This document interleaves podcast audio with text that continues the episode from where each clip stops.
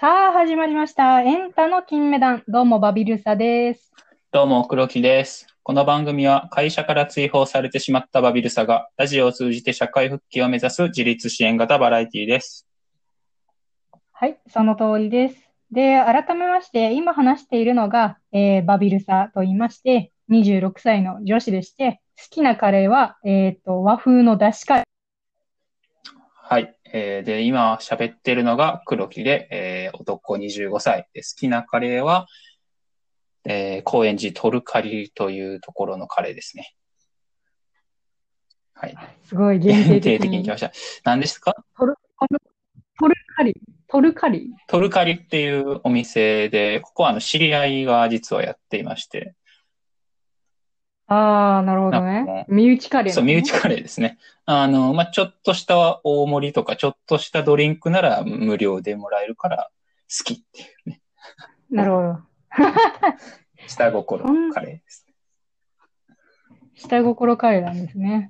で、なんて？あーうちのね、だしカレーってういう、でなんか、うちのお家でね、まあ、最近か作るカレーというか、ここ数年作ってるカレーがだしカレーで、はいはい。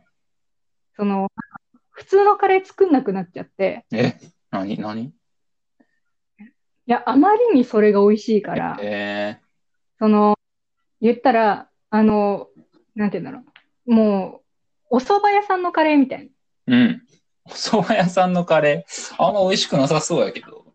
あの、え、お蕎麦屋さんのカレーってうまいもんの代名詞やね。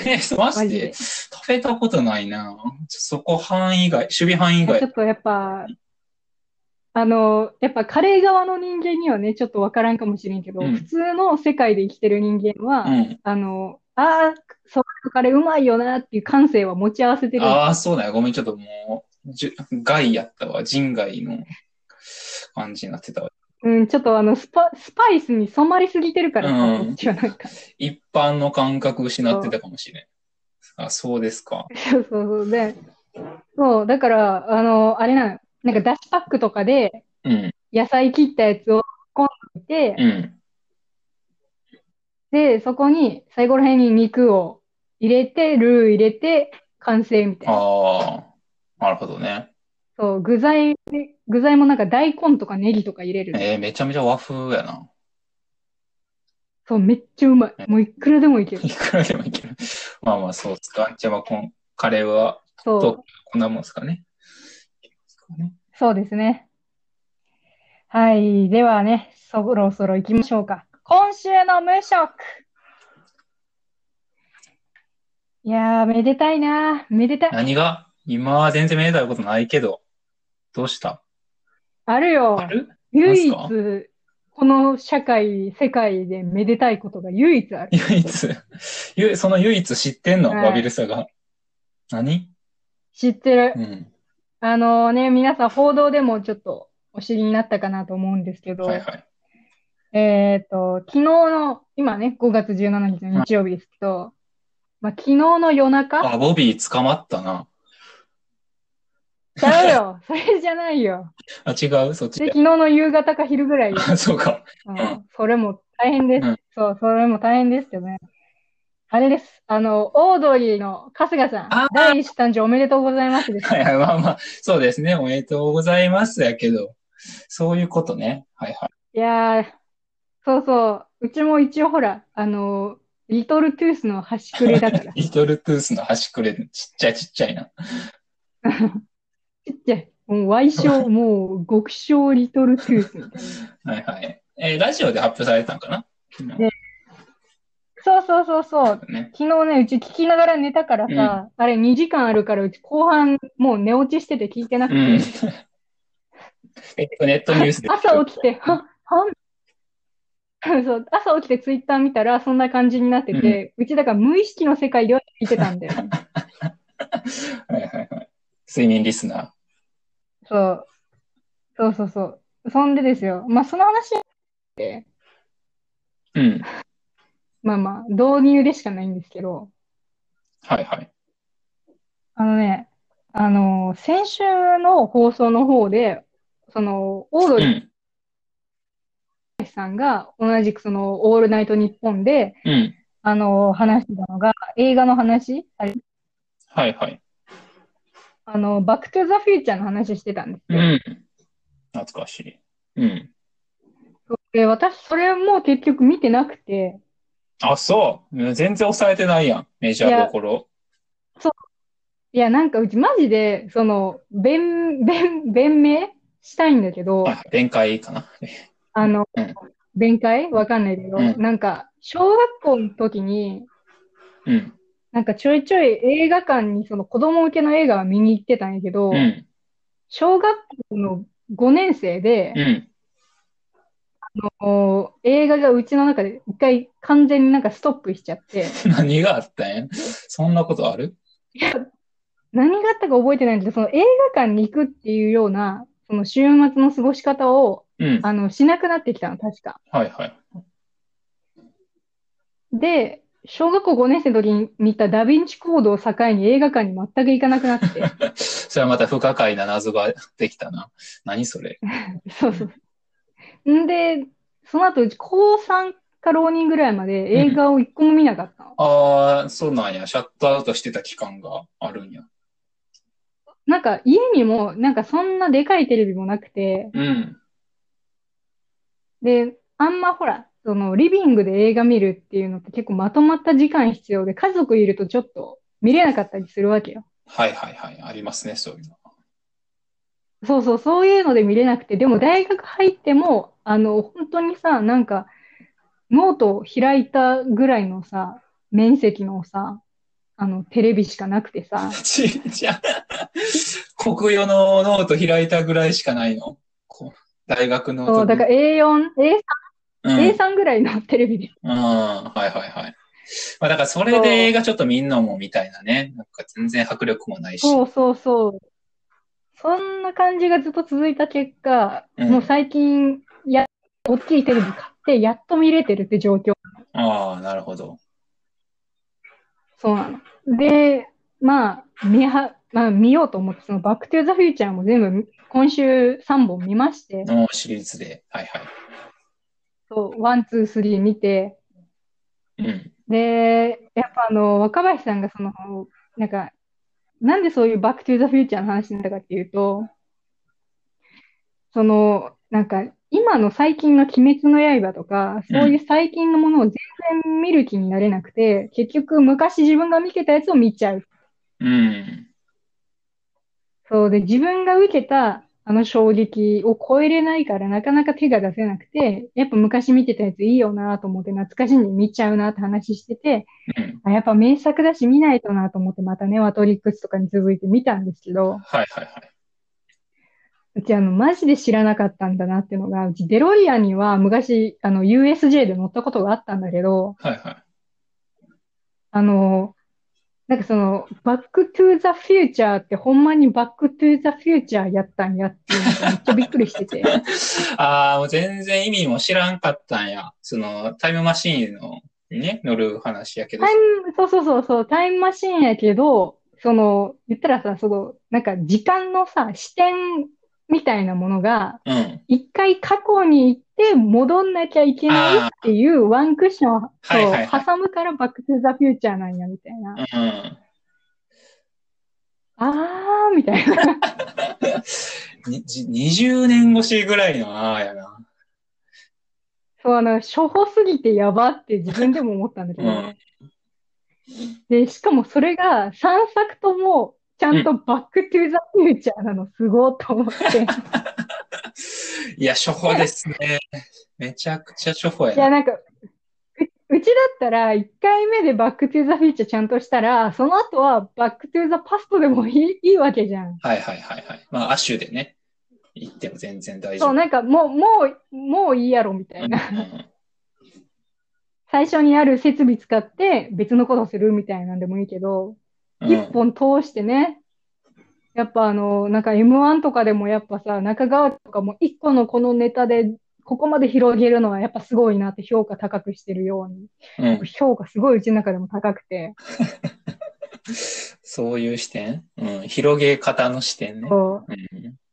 そうそう、やっぱ筋がね、ちゃんと通ってるし、うん。広がってるし、で、毎回、あの、同じ俳優さんがさ、いろんな格好をしはるやん。いろんな時代で。うんうんもうなんか、それもめっちゃほら、ずっと、ち、いつもさ、違うキャラがどんどん出てきたりするからさ、うん。うん。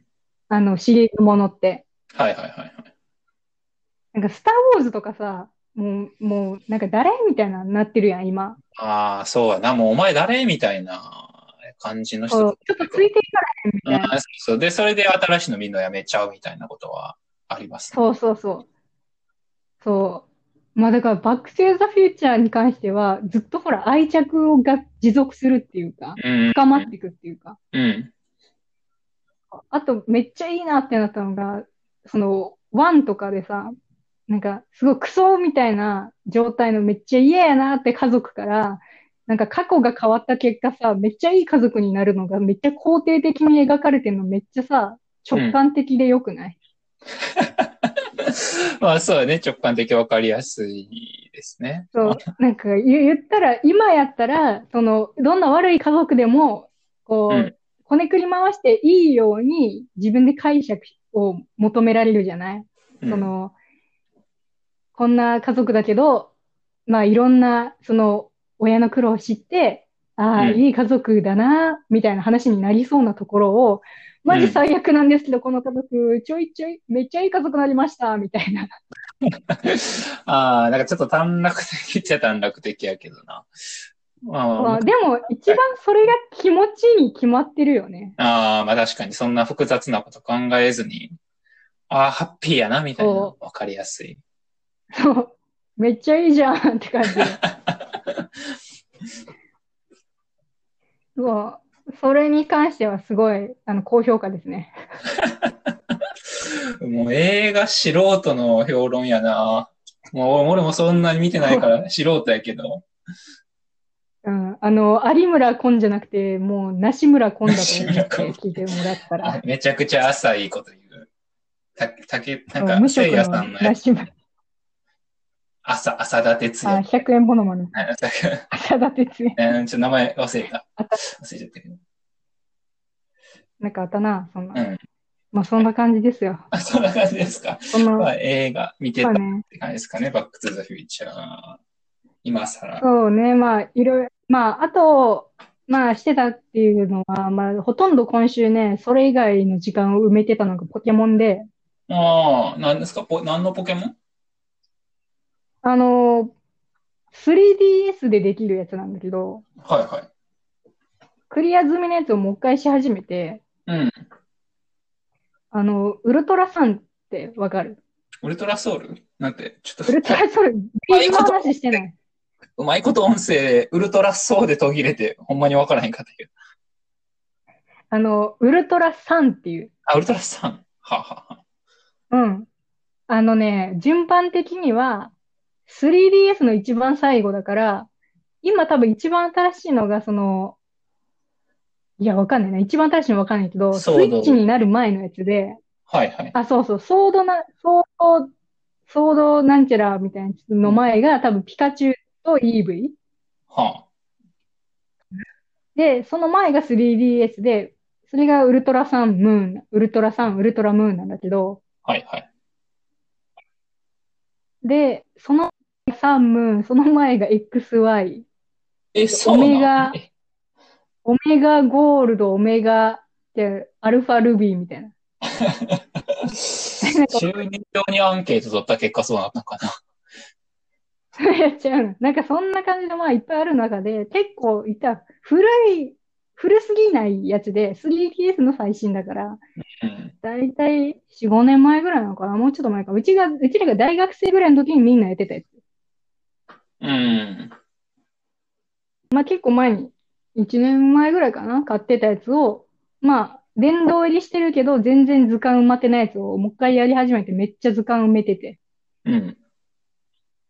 で、なんか、今週だけでね、うちね、200匹ぐらい捕まえてんだよね、多分ね。ポケットマス、なんマスターやん。ポケモンマスターやん。ほんまの。うん。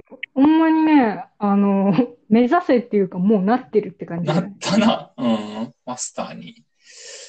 で、しかもね、あの、む、もっと前の、クリスタル版っていう、金、銀とクリスタルってあったじゃない？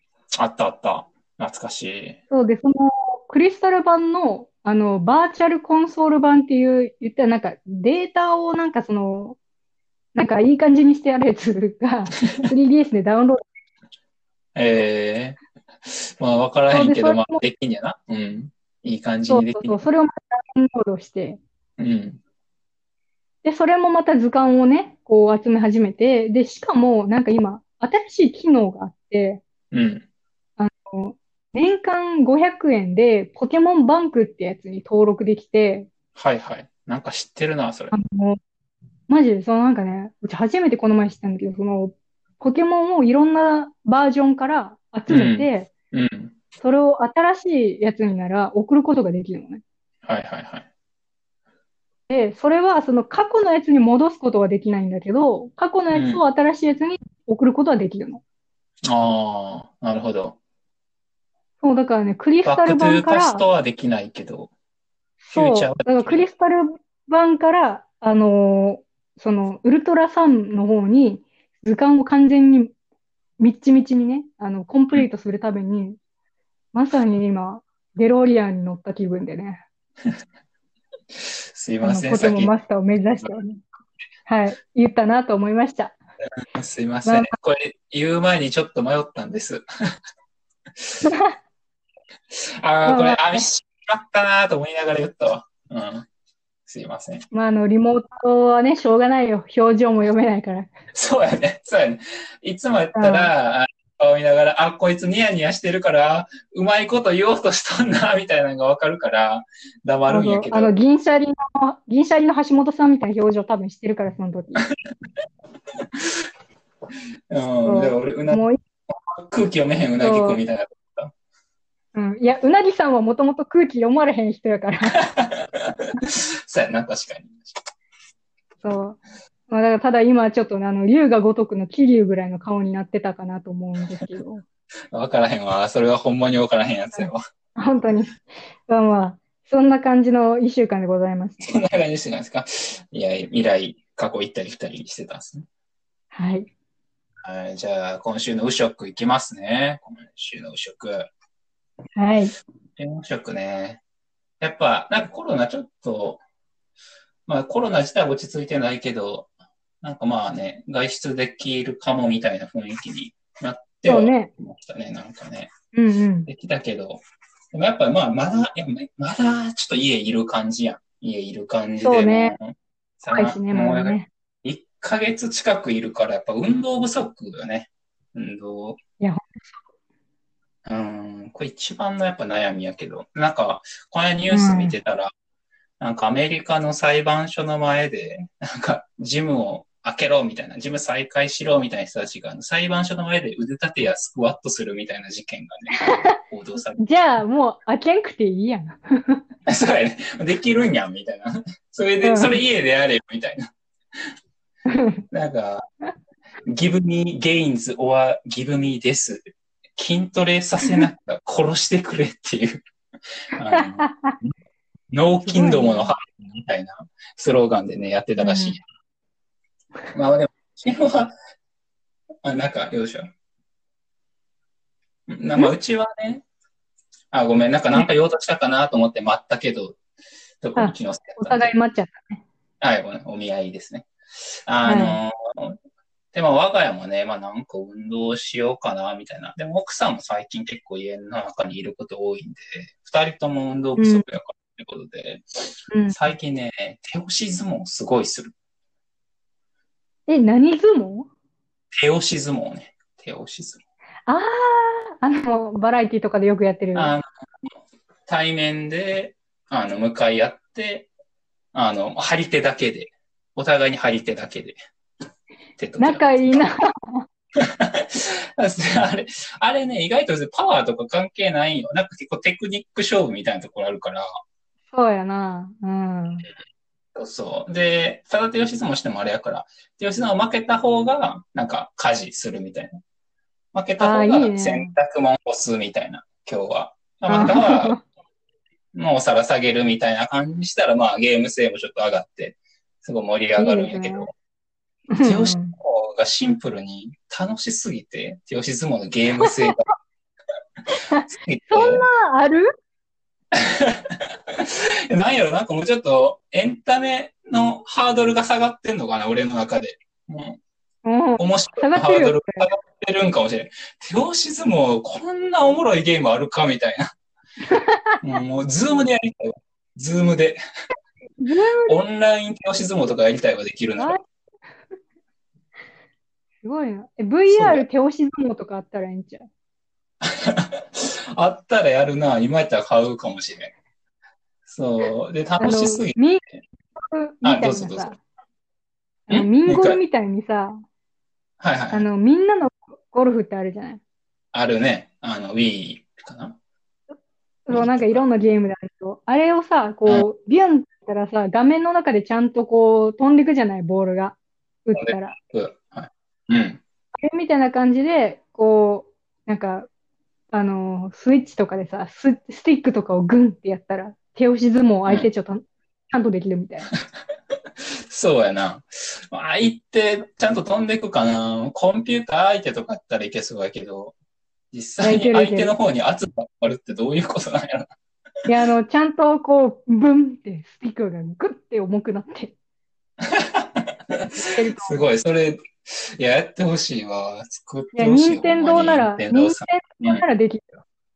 できるかなお願いしたいわ、ほんまに。そうそう。もう、もう、でね一週間でね、任天堂にどっぷり使ってるから、もう、絶対できる。任天堂へのリスペクトがすごいな。そう。はい、お返し。ねねだからね、で、そうそう。でも、そんなさ、だだから手押し相撲するためには、そのかけるための家事が必要なんよ。負けたら何々する。でも、そんなないやん。手、手段と目的がおかしなってるんよ。だから手押し相撲するためになんか家事探したりするよね。無理やり作るよね。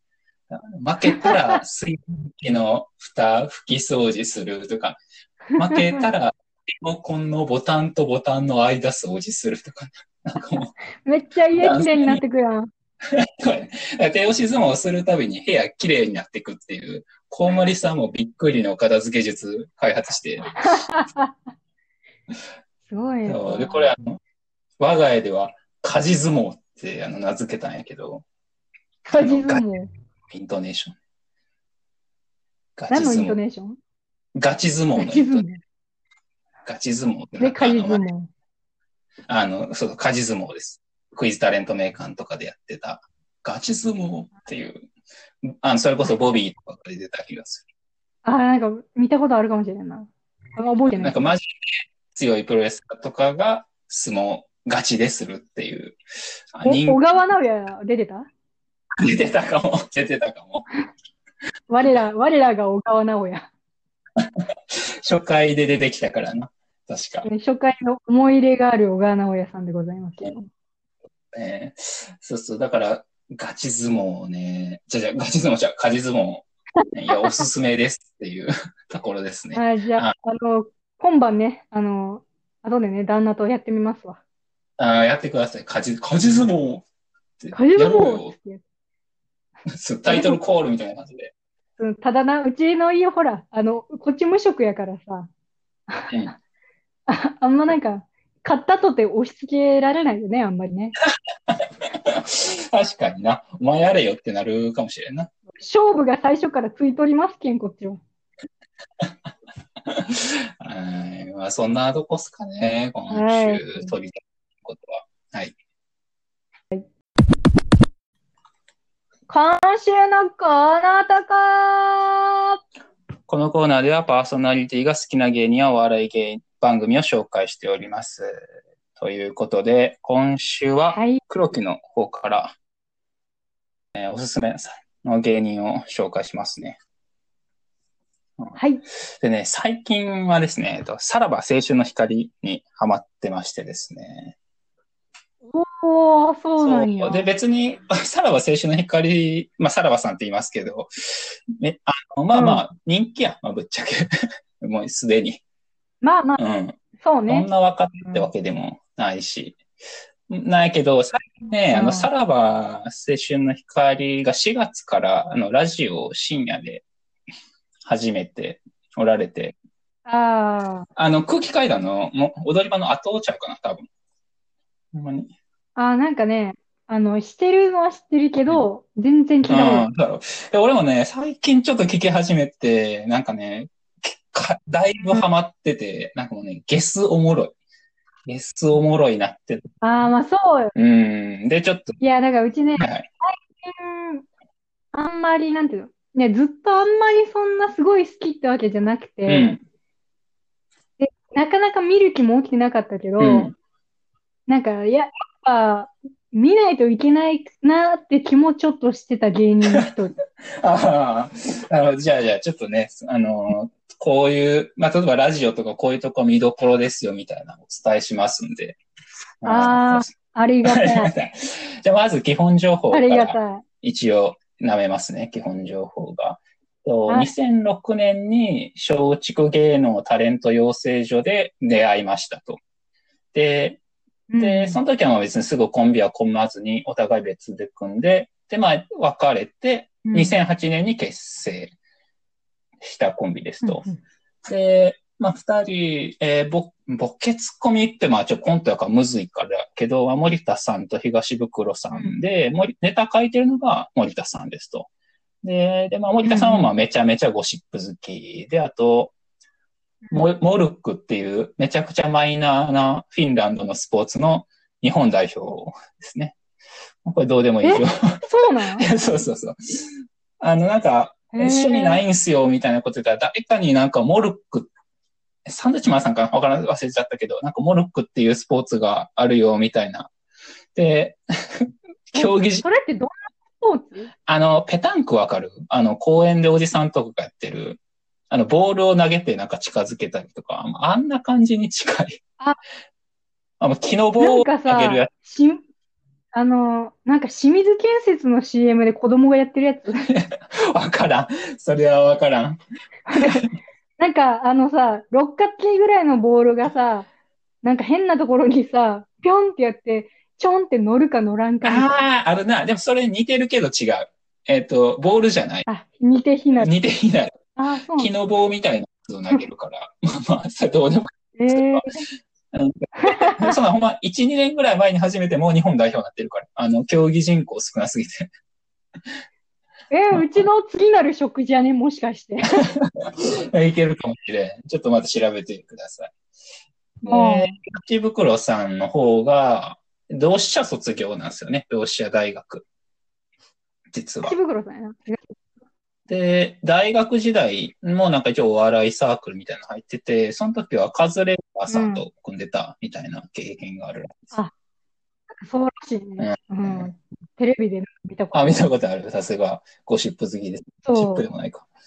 そはいで、とまあもうちょっと基本情報を言うと、賞レースの方が、まあ2012年にキングオブコント準優勝して、で、まあ、2013年になんか事務所対処騒動というか、であったりとか、あと、う。うん。プロさんのなんか不倫のやつとか、まあ、いあれすごいよな。そうそうそう。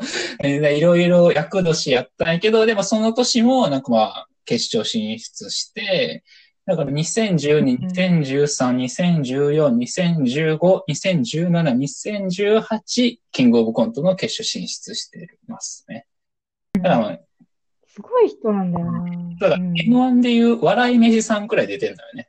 もそううね。うん。ずーっと出てるそうよね。で、まあ一応2018年をラストイヤーってなんか自分たちでは公言しているので、まあ、うーん。感じですかね。で、本当になんかずっと出てはるけど、まだまだこれからも分かってる。うん、そうそうそう。で、さらばの、さんのね、あの、見どころを、ちょっと僕なりに考えた見どころ3つ挙げたいと思います。これが今回のメインコンテンツですね。とで1つ目がね、で、コントの設定がまあ天才的ってところですね。でもこれは。まあ、これはまあ、あの、じ入門編というか、やっぱまあおもろいコントうんみんなそうやから、コントの設定天才的やから。まあまあまあ、そうね。うん。でもやっぱそのさらばさんのすごいなと思うその設定をばらすときのワードセンス絶妙やなっていうところで、なんか、このうんうん。最近のキングオブコントの予備校のネタとかやったら、なんか勉強を教える先生と別に、あの、お前ら今から勉強せよ、社会の底辺や勉強せなあかんぞ、みたいな熱い言うだけの人がアルバイトでいるみたいうんうんうんうん。な、があったと思うんやけど、あれ、あんうんうん。あの設定のバラシの時も、あの人？いや、あの人はあれや、鼓舞する人やって言って、鼓舞する人、ワード絶妙やな、とかっていうところや。うんそう、まあ、そ、他のコントとかも多分見てもらえばわかると思うんやけど、あの、その設うん定バラす時の一撃のワードが素晴らしいです。なるほどね。うんなるほど。見どころの一つですね。で、うんやっぱコント、あの、YouTube チャンネルも作ってはるんで、あの、結構公式でネタ、単独のやつ上がってたりするんで、まあ、ぜひ見てください。結構ネタ上がってんなっていうのだけは見てる。まだ中身は見てないけど。そうやね、そうやね。結構上げてる。うん。あの、キングオブコント2018で2本目ができひんかったらしいんやけど、あの、まあ、できひうんんで、その2本目やる予定やったヒーローっていうネタも上がってて、で、それも、まあまあ、おすすめですね。わかりました。見ておきます。はい。で、それがまあ見どころ一つ目。で、二つ目が、個人事務所ならではの自由度ってところですね。いやー、わかるね。なんか個人事務所になってからいいよね。本当いいですね。うんまあ多分、なぎたてはほんま大変やったと思うけどな、仕事マジでなう。ん。うんうん。だから2013年に松竹を、まあ、辞めたのか辞めさせられたのか、まあ、ちょいろいろ ごたごたあって、うん。で、まあ、ザ・森東っていう個人事務所かなで、今やっうん。うん。て、でね、その個人事務所に、まあ、縛られない活動で、最近のところで言うと、あの、えっ、と、TBS の藤井健太郎さんと、なんか、ライブをはい。していて、せさらば青春の光、藤井健太郎、テレビでもネットでもできないし、個人事務所じゃなきゃできない映像ライブっていうのが、あの、やっていて、4月。ぐらいだったかな。なんかでね、もうこのなんか、えげつない内容だったらしいんやけど、なんかもう、でもやっぱ、あの、やっぱかなり守秘義務というか、あの、もう完全にネタバレ禁止うん。感じで、あの、全然一切情報がネットにも転がってないんやけど、まあすげえおもろかったらしい。マジか。で、なんかもう、にすごいな。で、なんかね、チケットも18歳以上の男子しか買えへんっていう制限やったらしい。18金でしかももう性別の制限まで。そうそうそうそう。どんだけやばいことしたんやろうなっていうふうに思うんやけどね。とか、げ、下水な。うん、とか、あとは、あの、森田さん、めっちゃこういう広いのね。あの、芸人さんもやし、芸人以外も芸能人とかもめっちゃこういう広くて。あの女優。そうそう、あの女優のなんか、不倫とか、その、薬物とか、あと、あそこの芸人が不仲でみたいな情報とかめちゃめちゃ知ってて、喫煙所、あの、番組収録の前の喫煙所とかでもめちゃめちゃ盛り上がるらしい。ああ、だから楽屋芸人みたいなとこ なんかでもその勢い全然引きずってテレビで、本番でも喋るらしい。で、ゴリゴリカットされる。絶対にでも共演者は嬉しいよな。うんいろいろおもろいやろし。そうそうそう、絶対おもろいから。まあ、それとかも多分、まあ、なんやろ、まあ、ほ芸、事務所所属してたら、まあ、ちょっとね、なんかまあ、しがらみも多少あったりするんかもしれんけど、それもゼロやから、うん、まあ、よ。り、より伸び伸びと言ってるよね。合ってるんやな、これがな。うん。こうね、まあ、合ってるように見えるな、なんか今からすると。そうう。ん。薬物とかでさ、例えば、マッキーとかがさ、捕まったりした後さ、うん。いツイッターで森田さん、な？ってだけつぶやくねんか。や、毎回なんかさ、あれちょっと前とかさ、うんなんか、あ後とか、毎回そのなんか、な、言うたやろとか。そうやね。うんもう、なって言うだけで、あの、前から言ってましたみたいな感じで、なんか何万いいねもつくらしい。そう、なんか前もさ、なんか、なんやったかな、なんか、デッカちゃんの対処と、なんかが、あと、ほら、あれだよ。あの、なんだっけ？し、新宿カウボーイだっけ？はいはいはい芸人さん解散かな？が解散、対処、対処か。はいはいはい。対処解散？なんかその、とりあえず対処なんかした時も、うん。なんか、タイミングで、何言ったやろみたいな感じのことを言ったから、え、どっちの話？みたいな。そうやでもう、何でもいけんね。でもなんかほんまに知ってたみたいなことまで言うから、この人。なんかなっていうっていうね。そうやね。やっぱなんかあの、両、両親が欠けてる人間ならではの感じだよね。ん？両親？あ、両親がかけてるいいうんなんかあの心ね。うん。そう。良い心が欠けてる人間ならではの、こう、なんか立ち回りよね。そうやね。いや、そう、そうなんですよ。まあそこもまあ見どころかなと思いますね。まあネタだけじゃなくてね、その辺の周辺情報。かなり注目度高いですね。三つ目の見どころが、えっと才能が霞むほど下品。で、で、えーこれあの、ラジオに関する話なんやけど、さらば青春のただバカ騒ぎ、うん通称ただバカっていうのが、えー2020年の1月から夕方15分だけみたいな番組でやってたんですよ。で、うん。で、まあでもやっぱ夕方5時からとかやから、で、しかも15分ってなって、なんかもう内容結構薄くて、で、しかも、その、しそのゲストのとこも全然出せへんかったんやけど、4月から深夜うん1分に拡大してからね、なんかもうね、下ネタのネジがもう緩みまくってんの。ねえ もうずっとどぎつもね、のね、下ネタを、かなり身を削った下ネタをね、なんか言っとるんですよ。なんか、こうん。のやつとかも、なんか、あの、あの女やれると思ってたら、ニューヨークの屋敷さんに取られた話とか、いや、そこのさ、森田さんとさ、あの、屋敷さんとさ、BKB のさ、そのトライアングルがあるじゃん。あるあるある。あの三人がずっと相席居酒屋行ってあそうやるね。な。そうそうそう。相席居酒屋の話もしてるわ。うんとか、そうだね。あと、アマゾンの段ボールに入ってるあの、干渉剤あるやん、あの、パンパン。袋。パンパンになってるツイート見た。ツイート見た。あれを、あれを使った新しい、なんかね、まあ、一人エッチというかなんかね。あれの内容とかも、あの、ラジオで言ってますから。投稿あ、ラジオで詳しく。そうそうそう。まあ、募集もしてるからね。新しいようなに、みたいな。ひでえな、本当に。まあ、ひどいね。でね、才能が霞むほど下品っていうキャッチコピーもね、あの、そのラジオのリスナーとか、まあ、はがき職人のダサクさんがね、ちょっとあの、ああ。でめっちゃいいキャッチコピーやなと思って、使わせてもらったけど。いやー、あの、あれだね、あの、空気階段どれだけ上品なんだろうって気持ちになってくるな、やっぱな。そうやな。うん。そんなに性の話はせんからな。まだ。あの、したところでね、なんか、あの、ほら、いろんな牽制がかかるから、親族から。そうやな。特に、かたまりさんのお母さんとか嫌いっていうからね。萌え、萌えちゃん。あいちゃん。萌えちゃんが禁止するから。そうだね。だから、うんライブ、深夜やけどね、全然そんな下ネタないけど、もうこっちはもう、もう、死も直球。もう一直線。ってます。いいですね。その、深夜ラジオの系譜を受け継ぐような。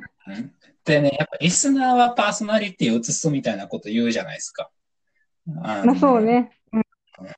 だからね、ご多分に漏れず、そのリスナーもやっぱ下水い感じで、あの、コーナーの一つに、勝ち抜き東袋の嫁決定戦ってやつがあんねんけど、まあ、その、そのコーナーは何かっていうと、なんか東袋さんの嫁になりたいって人をまあ募集して、で、毎回まあうん二人出てきて、で、その、まあ電話出演するねんけど、で、うん東袋さんに関するクイズを出して、で、それを早押しで、あの、正解した方が、まあ、勝ち抜き。で、また次の人と当たって、その、まあ、早押しクイズをしてみたいな。で、3回連続で勝ち抜くと、嫁になれるっていうコーナーなんやけど、うん。まあ、この人の意味わからんねんけど、で、なんかね、1回目に出たのがなんか、坂口ケンタウロスさんっていう一人の方と、あともう一人、ちょっと名前忘れちゃったけど、あの、白熊なんちゃらさんっていうなんかまあ女性のリスナーの方がまあ応募して、で、でも一人は、まあ、嫁になりたい。で、もう一人はなんか、セフレになりたいっていう名目でなんか、なぜか送ってきてて、まあ、その時点でもおかしいし、で、まあ、あの、嫁決定戦って言ったら、いや、私どうしてもセフレになりたいんですよ、って言って、でもなぜかセフレになりたい人の方が買っちゃうんよ。で、その人がまあ今2週勝ち抜いてんねんけど。でも、いよいよ。負けた人のその坂口健太郎さんって人の声が可愛いみたいなメールがなんかリスナーさんから送られてきて、坂口健太郎の旦那決定戦がまた始まり出すのよ。いや、そんなんめっちゃおもろいな。だからねもう、その、それ翌週に始まるからな。いや展開がすごい。早いな。だねうん。いやあそう醍醐味だな。そうやな。なんか動的にコーナーが変わっていく感じね。うん。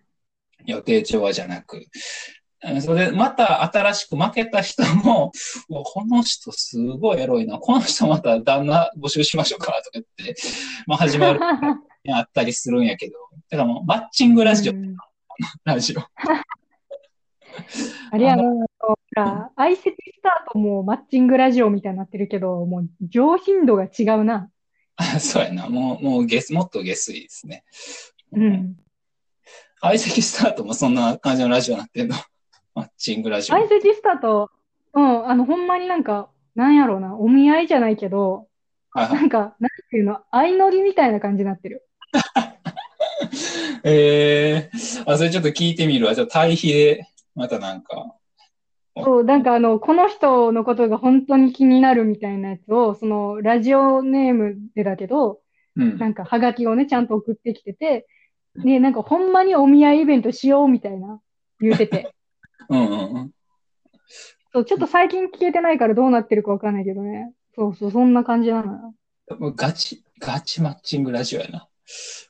そう、あっちはガチだから。ガチやな。こっちはもっとゲス、ゲスマッチングラジオや。ゲ、ゲスマッチング。うん。ゲス相撲。ゲス相撲。ガチ相撲を絡めてきたな。いや、まあでね、うんまあ、まあそんな感じのラジオなんですよ。まあ他にもまあ結構面白い。普通に、普通におもろいこうあのコーナーとかもあるんですけど、まあやっぱどうしてもこのゲスコーナーがまあ目立ちがちなラジオとなっております。うん。で今週、んあの、まあ土曜日の二十何時からとかなんで、まあちょうど昨日上がってたんですけど、まあ、今週のラジオはね、かなりまあちょっと特殊な回やったんで、あまあおもろいはおもろいけど、まあだいぶ特殊な、ちょっと特別企画みたいなのしてたんで、またもし聞くなら、ラジオクラウドに全部上がってるんで、多分第1回目、ああ、4月の第1回あたりから聞いた方が、あの、わかりやすく面白いんじゃないですかね。うんうんうん。今6回くらいだからね、まだ上がってんの。うん、すぐ終えると。あ、の、なんか、一個さ、気になったことがあってさ、はいはい。あの、なんか、間違ってたらあれなんやけどさ、黒木さ、うん。あの、なんか3週連続ぐらい下ネタ話してない？ああ、話してるかもしれへんな。いや、そのなんかね、むか、昔は結構こう、割とひ、秘めてた感じがあったけど、いやいや、で秘めてすらなかったよ。そう、あの、秘めてもなかったよ。別に何もなか、無やったんやけど、このラジオにちょっと侵食されてきてるかもし 影響がだいぶれない。及んでる。うん及んでるかもしれん。ちょっと。なるほど。ちょうど確かにね、4月ぐらいからそんな感じだったもんな。そうやな。だから、劇薬っすね、これも。おもろいけあど、でちょっと、あの、笑いのセンスゆが、歪む。うん、なんかね、最近思ってた。なんか、あれ、こいつこんなに感じやったっけなっていう部分がね、あのなんか、マジ犯人が分かって安心しました。そうやな。だからね、ちょっと、まあね、劇薬です、本当に。だから、ちょっと、ちょっと、そういいね、いい薬教えてほしい。処方箋を。このラジオ聞いたらもっときれい笑いができますみあれちゃう？やっぱあの、なんか、ラジオじゃなくて。うん。お母さんと一緒とか見たらいいんちゃうかな。お母さんと一緒、確かにな、見たことないからな、そもそも。ちょっと、うん、心がだいぶ現れると思うわ。あるかな。でも、うん、それさ、む無垢な心で見たときにお母さんと一緒を、まあ、無垢な感じで楽しめるかもしれんけど、一度、あの、ただバカ騒ぎ聞いた後やと、もう、うがった下水目でしか見られへんくなってまうかもしれない。最悪や。すべてを飲み込むブラックホール。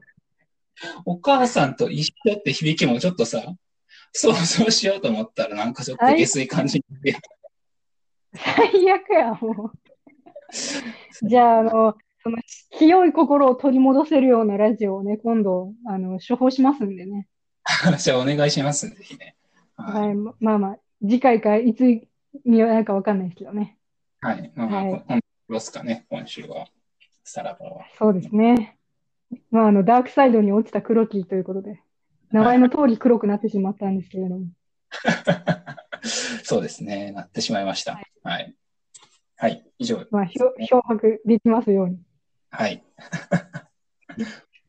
今週はこんな感じで。はい。はい、さようなら。